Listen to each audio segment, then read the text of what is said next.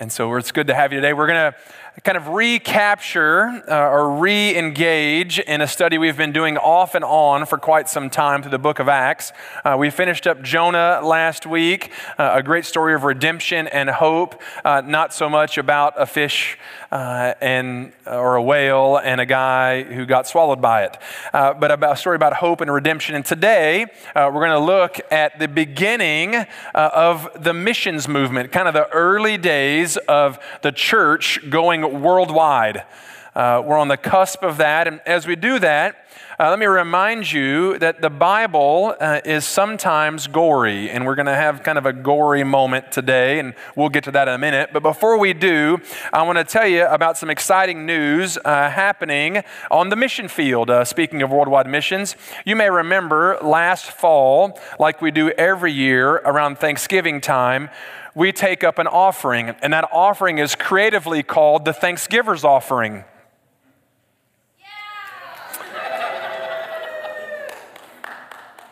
That was really funny. At Thanksgiving time, we take up a Thanksgiver's offering, and this past year we raised a truckload of money, and over $10,000 of that uh, went to help build uh, a church uh, in Haiti. And we support a ministry called New Missions that works specifically in Haiti and the Dominican Republic.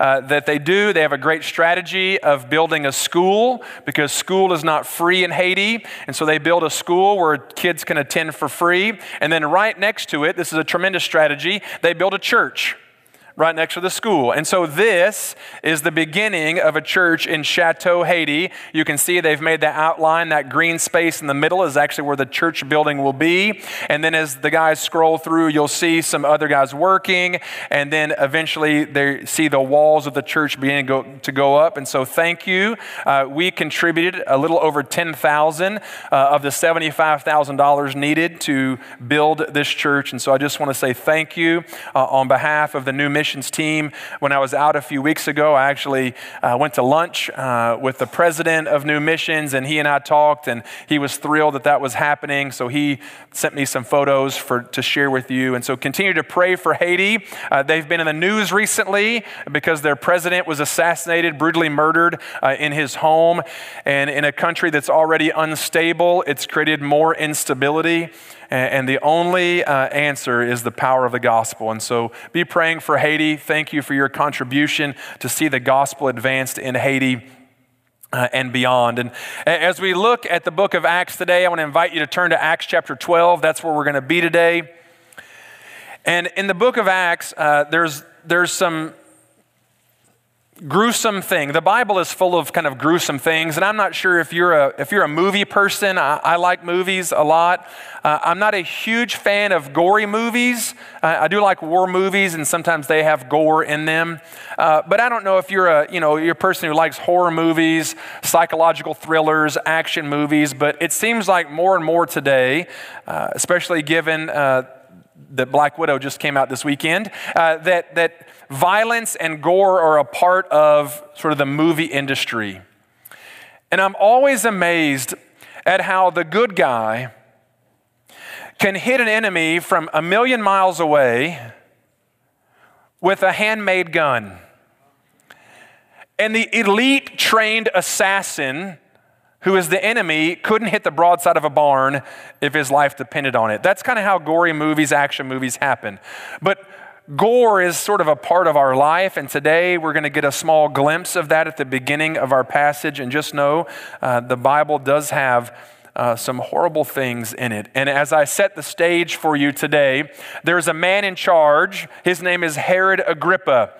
Uh, he is the leader of Rome in this area, and Herod Agrippa is a powerful man who does not like minority groups. And Christianity is a minority, minority group in the first century and he is determined to root out all minority groups because he wants to maintain power and control. At the same time, in the region surrounding Israel, he wants to keep the Jewish religious leaders on his team because he needs their influence in the community. And so you have this powerful man who's trying to appease Jewish leaders and destroy all minorities, of which Christianity is one. And so, with that in mind, let's read Acts chapter 12. We're going to read verses 1 through 11 and then pick the story back up uh, in a moment. It says, About that time, Herod, the king, had laid violent hands on some who belonged to the church. He killed James, the brother of John, with the sword. That means he was beheaded. And when he saw that it pleased the Jews, he proceeded to arrest Peter also. This was during the days of the unleavened bread. This, and when he had seized him, he put him in prison, delivering him over to four squads of soldiers to guard him, intending after the Passover to bring him out to the people. So Peter was kept in prison, but earnest prayer for him was made to God by the church. Now, when Herod was about to bring him out, on that very night, Peter was sleeping between two soldiers. I'm sure that was exciting fun. Bound with two chains, and sentries before the door were guarding the prison. And behold, an angel of the Lord stood next to him, and a light shone in the cell. He struck Peter on the side and woke him, saying, Get up quickly. And the chains fell off his hands. And the angel said to him, Dress yourself and put on your sandals. And he did so. And he said to him, Wrap your cloak around you and follow me. And he went out and followed him. He did not know what was being done by this angel, if this what was being done by this angel was real, but thought he was seeing a vision. When they had passed the first and the second guard, they came to the iron gate leading into the city. It opened for them of its own accord, and they went out and went along one street. And immediately the angel left him. When Peter came to himself, he said, Now I am sure that the Lord has sent his angel and rescued me from the hand of Herod and from all that the Jewish people were expecting. This is kind of a strange and wild story here. Uh, a little bit of gore, uh, a little bit of chaos, uh, a whole lot of God uh, in this moment, in this account of Peter in the jail. Christianity at this point in the early church, uh, probably in the early 40s um, AD, uh, was spreading and it was beginning to spread. And persecution had come to some extent, but Herod and his successors were about to tighten the screws on this little movement called Christianity because the gospel was on the cusp of being a worldwide movement. And the leaders were squarely against that. And every time there's a worldwide movement, anytime there's a movement of the gospel, persecution comes. That's happening right now as we speak in the 21st century in a lot of places not named America. Persecution is happening because the gospel is spreading mightily. In countries where it's illegal to be a Christian, or where there's another world religion in dominant power, is a challenge to be a Christian, but that's in those moments where the gospel flourishes. And it's in this moment where the gospel is going to begin to flourish. Herod is angry at the Christians, and so he uses his power to arrest and execute James. That's the brother of John, sons of Zebedee, the sons of thunder, one of the three closest disciples to Jesus. That's the guy who was beheaded. James, killed for his faith by the Roman leader. And the Jews were excited that this heretic had been murdered. I find it funny, it's uh, disturbing, not funny like ha ha funny, funny, disturbing when someone gets excited about someone else being killed. That, that should never be true. We should never be excited about someone else dying. No matter how evil or wretched we think they are, uh, the loss of life is horrible. And these Jews get excited that this heretic has been killed. And so Herod goes after Peter, the main man, the head guy. He's ready to, to get rid of him too. And then this little movement will be squashed. If the leader's out, they'll be in disarray. And so he arrests him, and he can't execute him immediately because there's a feast going on, a festival going on, the festival of unleavened bread. This was a festival in the Jewish culture to remind them about how God provided for them in the desert, in the wilderness, when they were wandering around for years and years and years, how God provided for them each and every day. And at the end of that time, He brought the manna down from heaven, the, the what is it, because they didn't know what it was. That's what this festival was, was to remember God's faithfulness to them. I'm always amazed at how people who are God conscious can inflict so much harm on others. People who claim to follow after God want the destruction of so many others. And so here we have Peter arrested in this maximum security prison. He has three or four guards with him at all time. That's what that four by four kind of idea, and you see it in the prison cell when he's sleeping. He's such a mastermind criminal that they have to have four guys around him all the time guarding the preacher. That's the scene here. The preacher is being guarded by four guys all the time two in the cell with him and two outside the door. And they rotate on four hour shifts during the day and three hour shifts at night. So this preacher man doesn't escape. So you imagine the people are nervous, they're afraid. They've seen what's happened to James, and now could that happen to Peter? And so, what do they do? What could they do? What, what could this tiny minority group called Christians, what could they do against the great power of Rome? What recourse did they have? What legal avenue did they have? What military force did they have? They had none. They had nothing. They had no power except the power of God. And so they pray earnestly. They pray earnestly.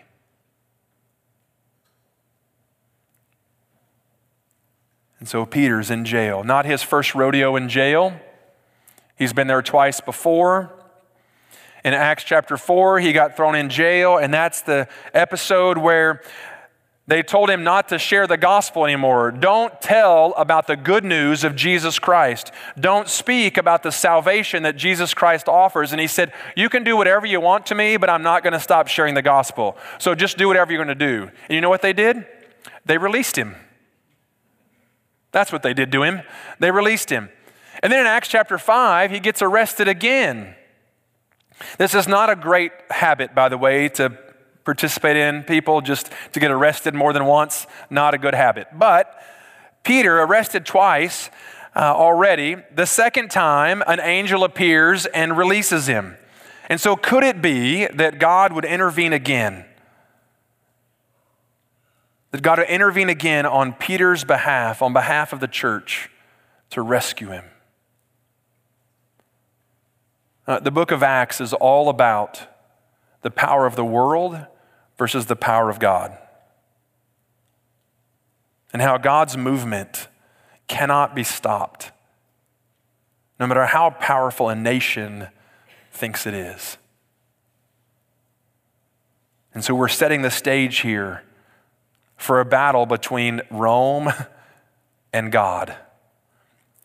And it's kind of a funny story. It's really a comical story about a very difficult some ways tragic issue. Because the night before the trial slash execution, Peter is sleeping between two guards. That in itself is humorous to me. Who drew that short straw? On the guard end, right? I, I got to sleep with this guy, like chained to him in a dungeon. You, you got to be low on the totem pole of guard duty to pull that. Here he is sleeping which should tell you something about Peter's security. We sang about it. Should tell you about his hope in his eternity.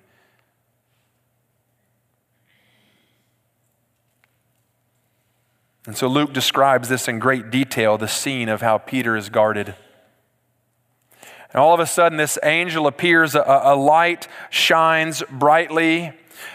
The angel has to wake Peter up. It says he struck him. That's not like, uh, hey, tap on the shoulder. No, that's like he punched him in the side and said, Wake up, Peter. It's a violent. I know, you know, you, did some of you have to have that happen this morning?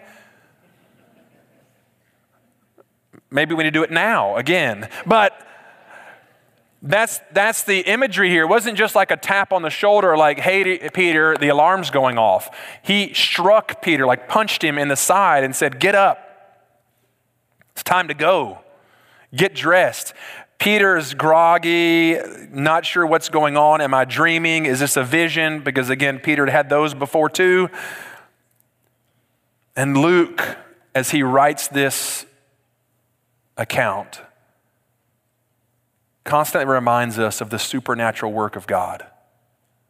All throughout the book of Luke and Acts, the writer is reminding us of the supernatural power of God.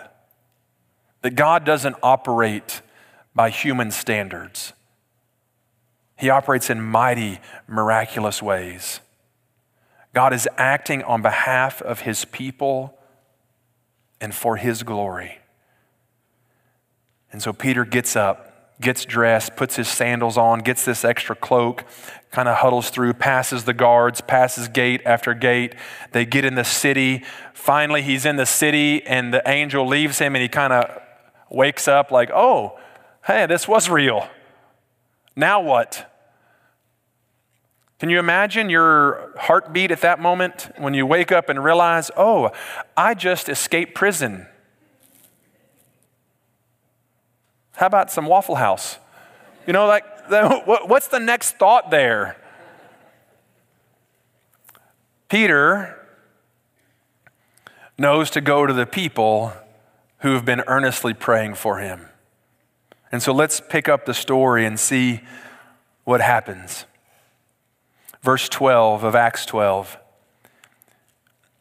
When he realized this, that he was actually awake and out of the prison, he went to the house of Mary, the mother of John, whose other name was Mark. So that's John Mark, not to be confused with the other Johns we've already mentioned in this story. His name was Mark, where many were gathered together and were praying. And when he knocked at the door of the gateway, a servant girl named Rhoda came to answer. Recognizing Peter's voice, in her joy, she did not open the gate but ran in and reported that Peter was standing at the gate. They said to her, You are out of your mind. But she kept insisting that it was so. And they kept saying, It, it is his angel. But Peter continued knocking. And when they opened, they saw him and were amazed. But motioning to them with his hand to be silent, he described to them how the Lord had brought him out of the prison. And he said, Tell these things to James, different James, and to the brothers. Then he departed and went to another place. He realizes that he's out in the open in the city. He goes to the place where it was common, probably, for the early church leadership to gather to pray. Mary's house. She was the mother of John Mark, the young man who would eventually go on the missionary journeys. We'll read about him in a few weeks. Go on some missionary journeys with Paul and Barnabas. He goes to their house and he knocks. And if you receive our e newsletter, which I encourage you to sign up for if you don't receive it, the subject line this week was knock, knock, knock. I didn't want to put knock, knock because you probably would have thought there was a joke coming, but there was no joke. Because of this, Peter standing at the door knocking and in that culture, in that era, you would shout out your name as well to sort of alert people who you were. And so he's there saying his name, Simon Peter, while knocking. And Rhoda, the young girl, comes to the door, and in her excitement, it's Peter. And instead of opening the door for Peter, she turns around and leaves him hanging out there and goes and tells everyone because what were they doing? What were these people doing while Peter's knocking at the door? Praying, that's right. They were praying for Peter's release. They were praying earnestly for Peter's release. And so she comes in and exclaims, Peter is at the gate. And what is their faithful, believing God moves mightily response? You're crazy. You're out of your mind. Do you know, Rhoda, we're praying here. Come on. Have some decency, respect for the Lord.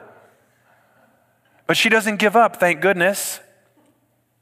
I don't know any Rhodas in my life, but what a great name.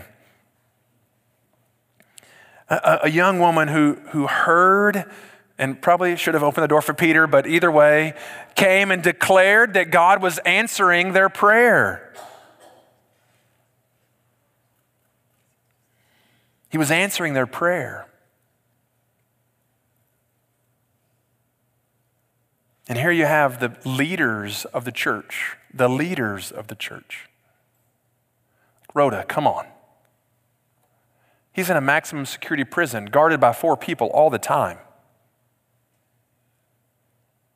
The irony of this moment of the story is that the people praying for the miracle got mad at the person who declared the miracle to be true. I know that's never happened in church. Not since this day. But how often do we discredit? How often do we discourage folks who are zealous in their faith, who have experienced a great God movement in their life, and we sort of like, mm, that's nice. Le- leave me alone. I got bigger business going here. No, Rhoda was this faithful girl, and so much so that her name is in the scripture forever as one who declared the miracle of God to be true.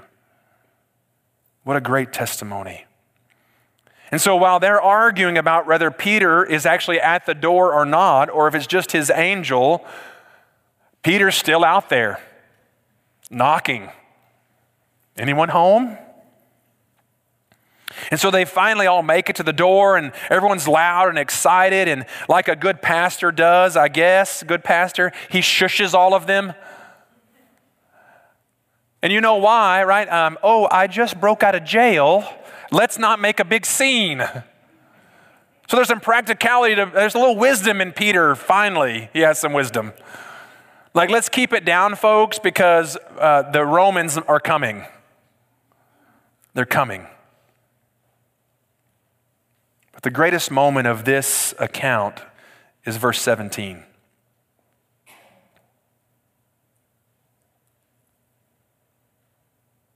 After he'd motioned for them to kind of keep it down and not create a big scene, he described to them how the Lord had brought him out of the prison.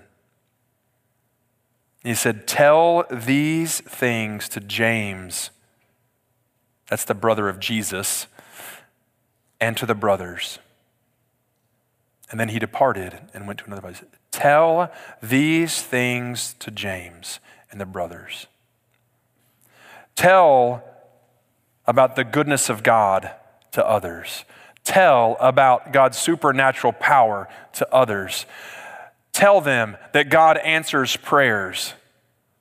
Tell them that we can never lose hope because our God is a God of hope. Tell them that our God is a God of rescue. Tell them. Go. Go and tell how he answers prayer. And so they go, and he goes to leave the area. And as you might imagine, Herod wasn't too happy about this little event. And death and mayhem follow him as he executes the guards that were in charge of Peter. Everyone is out of town. And this account is the precursor to God's mighty movement across the world. The death of James. And as you and I consider our faith and as we think about the movement of God, not only in our life, but in the life of our church family, in the life of our community, in the life of our state, nation, and world, I, want to remind you about some contrasts that are true, that this story highlights.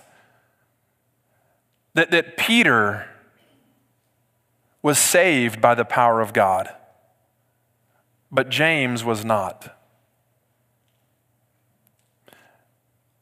And sometimes God will rescue us supernaturally that when we may or may not deserve it. And other times, there are grave consequences to our faith. We need to be ready for both of those realities. That our faith is a high calling, and that you see both the reality of physical death and physical rescue in this story. You also see the power of God's hand versus the power of the world. How the world decides to handle things is usually by the sword, contrasted to how God works by breaking chains of all kinds. He is the one who breaks chains and rescues and delivers. And then, how often it's easy for us to pray without belief. They earnestly prayed. They didn't really believe so much, except for one girl who heard the voice of Peter. And so, as you and I think through how God works in our own lives how we should respond to both great miracles in our lives and those tragedies and heartaches. I, want to leave you with just a few takeaways today. As we consider what will it take for a movement of God to spread in our community? What will it take for God to move mightily in Friendswood, League City, Pearland, Alvin, Santa Fe, Dickinson, South Houston? What will it take? Let me tell you some things that I believe are real from this story. One, the world is against Christianity. That will never change. The world was against Christianity in the first century. The world is still against Christianity today. Because if you declare truth and it's not popular, you'll be canceled. But let me remind you that public opinion does not determine truth. Just because the public says something is untrue doesn't make it untrue. The world is against Christianity. The world is against a standard for truth. They are against a Savior who offers them total forgiveness and hope for eternity, they're against him. They were against him then, they're against him now. And our task is to declare the beauty and the grace of that truth. And then we face a spiritual battle, not a physical one. The battle wasn't for Peter's life his physical life. It wasn't about who was the stronger brute force uh, between Herod and these young Christians. No, it's a spiritual battle. We face a spiritual battle that we do not see. And so we need to be people of prayer that pray earnestly. And so let me encourage you, church family, to pray. Pray in all things, believing that God is going to act on our behalf. Don't send up any doubtful prayers. Don't, don't send up prayers without belief. Believe that God will act. Trust that He will act. Now, it may not be the way you want Him to act, but God wants to hear His people. And I, I I'm thankful for this group of believers. Even though they had doubts, they did the right thing. They, they went to God in prayer. And you know how they did that? They didn't do that in isolation, they prayed with others. That was the beauty of this moment. The church leaders were gathered together and they prayed with others. And so, if you're a praying person, then get other people to pray with you. Pray with one another. That's what the church is about. that we would lean on each other, that we would bear one another's burdens, that we would encourage each other, that we would see the power of God move together, that we would have a story to tell. And pray earnestly. It says the leaders prayed earnestly. That's with zeal, zealous, fervent. Like that's the I'm sweating kind of prayer that I, am my whole body, my mind, body, and spirit, my strength, everything that I have is praying for God to move in this way. And then pray specifically. What were they praying for? For Peter to be released. And what happened? Peter was released. Did they believe it at first? No, they didn't. So shame on them. And shame on us, too, for not believing when God moves. Pray specifically. And then believe that God will hear your prayers. This is a tough passage because we see one of the disciples of Christ, one of the inner three, the men closest to Jesus, beheaded, died for his faith. And yet, that event, along with the arrest and rescue of Peter, set the stage for the message of Jesus Christ to go around the world. And so don't ever, don't ever be discouraged when you go through difficulty, when people challenge your faith, when people are against you because of your faith. Know that God is on the cusp of doing something mighty. Be a people of prayer. Will you bow with me?